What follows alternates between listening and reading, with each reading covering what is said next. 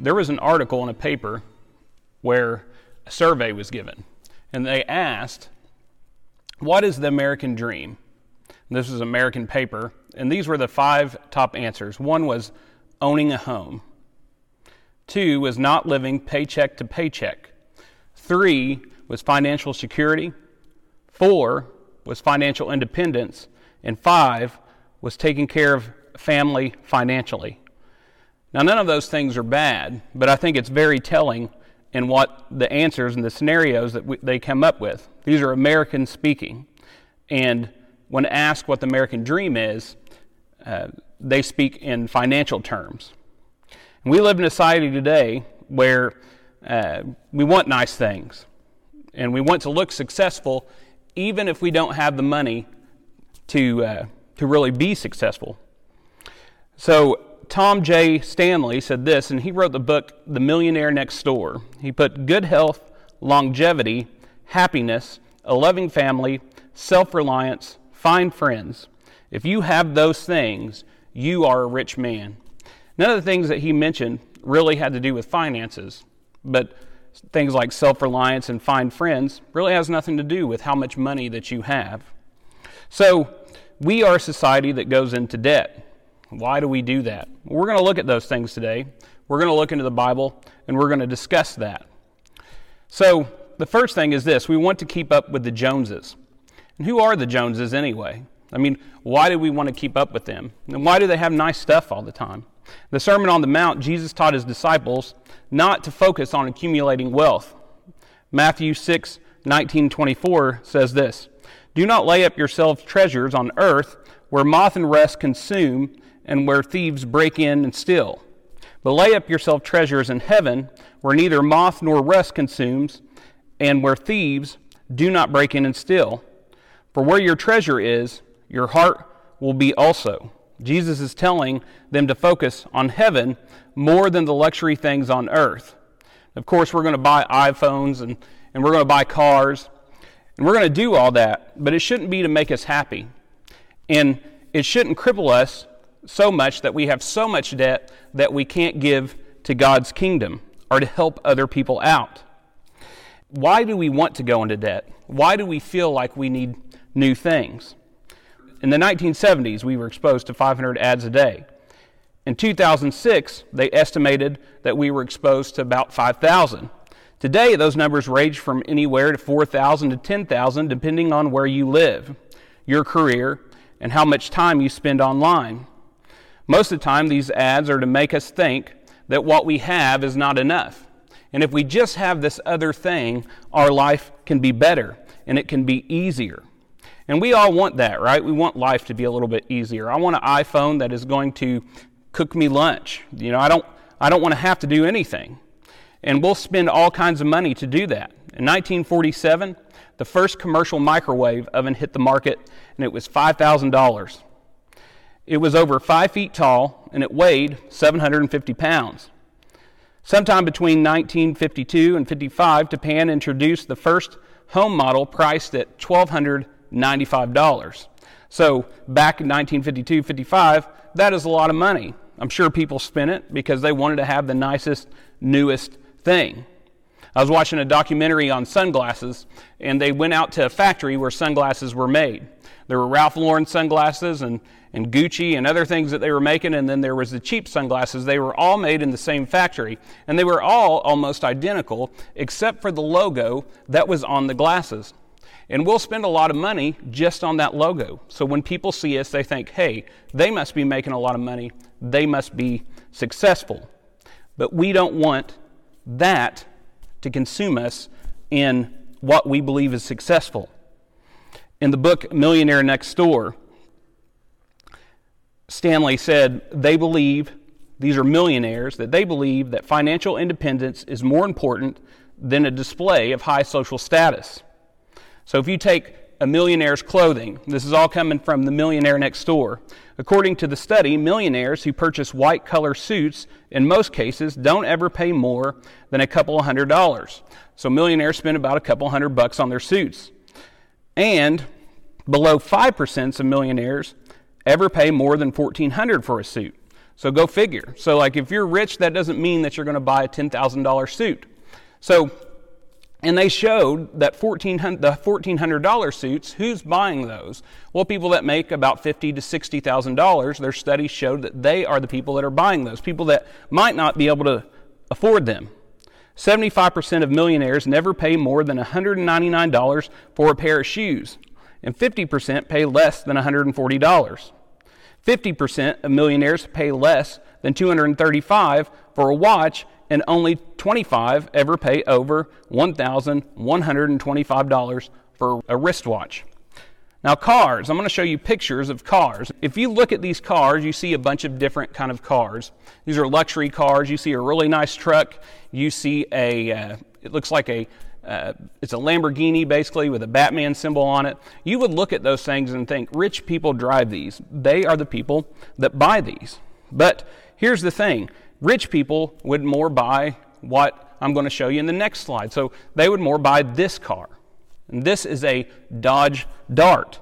They would buy that. 70% of millionaires never paid more than $29,000 for a new vehicle, and only 5% ever paid more than $57,500 for a new vehicle.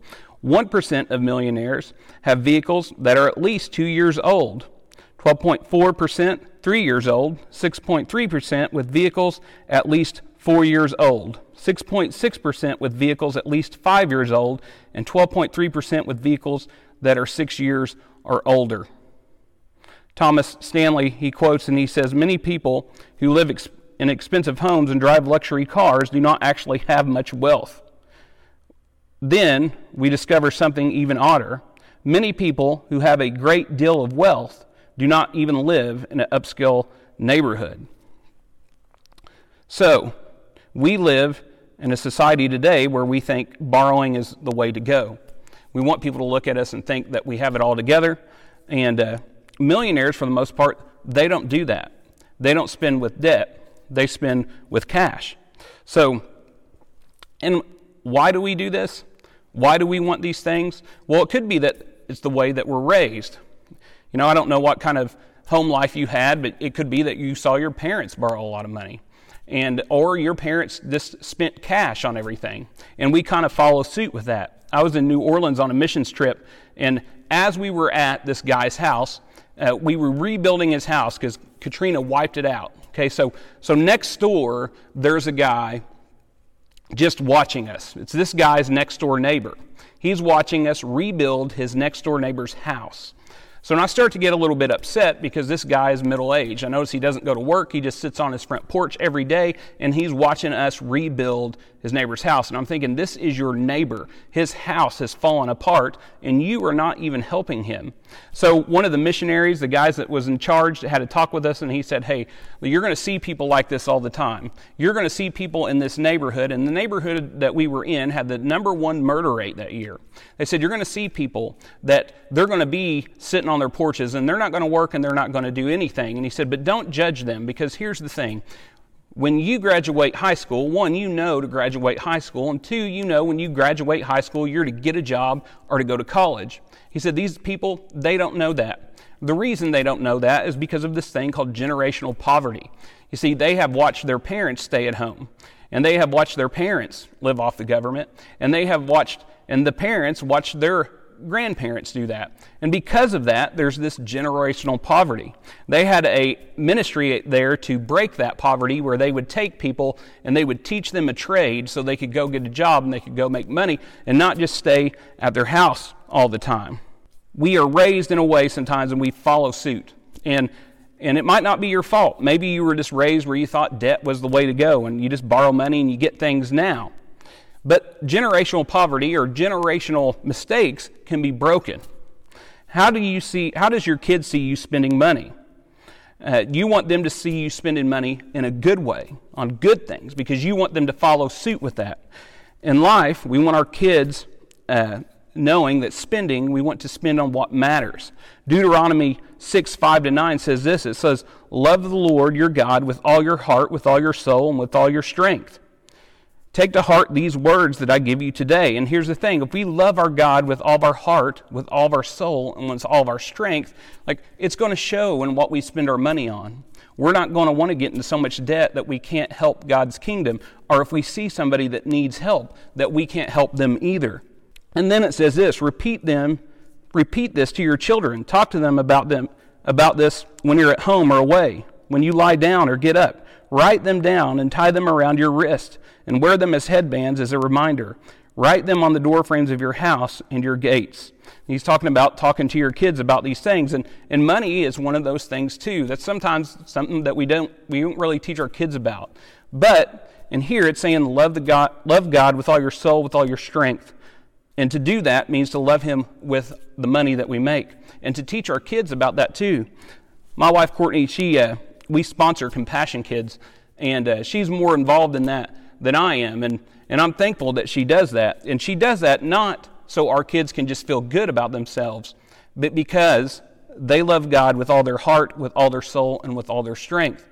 And when somebody is in need, we can see that need. And because this person's circumstances are different, we can help them. We're not so tied up that we can't. So she, she shows the kids his letters, his pictures, different things because she wants them to know that here's a person that God loves and needs help, and, and we're going to help them. We want to be in a place where we can do that. And if you were raised in a way that is different, you can break that by just looking into God's Word, loving Him with all your heart, with all your strength, and, and challenging uh, the things that you've been raised to see. Uh, the next thing is we want to find our happiness in Jesus not the material things of this world. And a lot of times when we buy things, and I do it too, it is to kind of make us feel better, or it is to make us feel happy, or it is to make things easier. And today we live in a society where it is easy to make more and to share less. Let's look at Luke 12, Jesus' warning. He says, Then he said to them, Watch out, be on your guard against all kinds of greed. Life does not consist of an abundance of possessions. We shouldn't be overly concerned with money or are getting a bunch of stuff. The sin wasn't how the man got his income, but that he hoarded it rather than shared it. And we can, in today's day and age, do that too, but we can do it in a different way. We can be in so much debt that we might want to help, that we, we want to give to God, but we just can't because we have strapped ourselves. I'm Stanley Johnson. I've got a great family. I've got a four bedroom house and a great community. Like my car? It's new. I even belong to the local golf club. How do I do it? I'm in debt up to my eyeballs. I can barely pay my finance charges. Somebody help me. Need a smart way to consolidate your debt? At LendingTree.com, banks compete, and you choose the loan that's right for you. When banks compete, you win at LendingTree.com. Right in this commercial, you see a guy that's in, he's just in a lot of debt. He looks happy. He has a lot of things, but you can also see that he's a little bit miserable. He doesn't have any money to spend, and he wants to get out of that debt. And uh, in life, we don't want to be like that guy. Having stuff doesn't make us happy. Having Jesus make us, can make us happy. Being able to help others that Jesus loves, that we love too, can make us happy. Uh, and how do we get out of this trap of debt? Well, we need to focus on self control. Proverbs 25 28 says this Like a city whose walls are broken through is a person who lacks self control. And this is true of self control in any area emotional, physical, morally, self control in any area. And this Proverbs 25 28 is talking about. The writer is saying this like you're a commander of a city, like you're protecting your people and you have built a wall. And you have stored up food and you have stored up water, and then all of a sudden your enemies pierce that wall of defense. And the enemy is now among you. That's how a person who doesn't have self control, that's what happens to them. By not having self control, you give control to someone else. And now your emotions are controlled by outside vendors.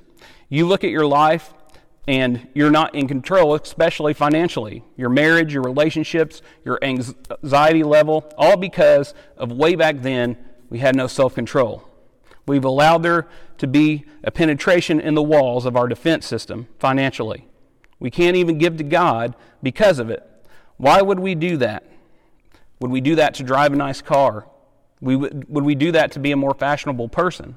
We wouldn't want to do that. We want control of our lives. We don't want someone else having control. We want God to have control. We don't want vendors having control of us.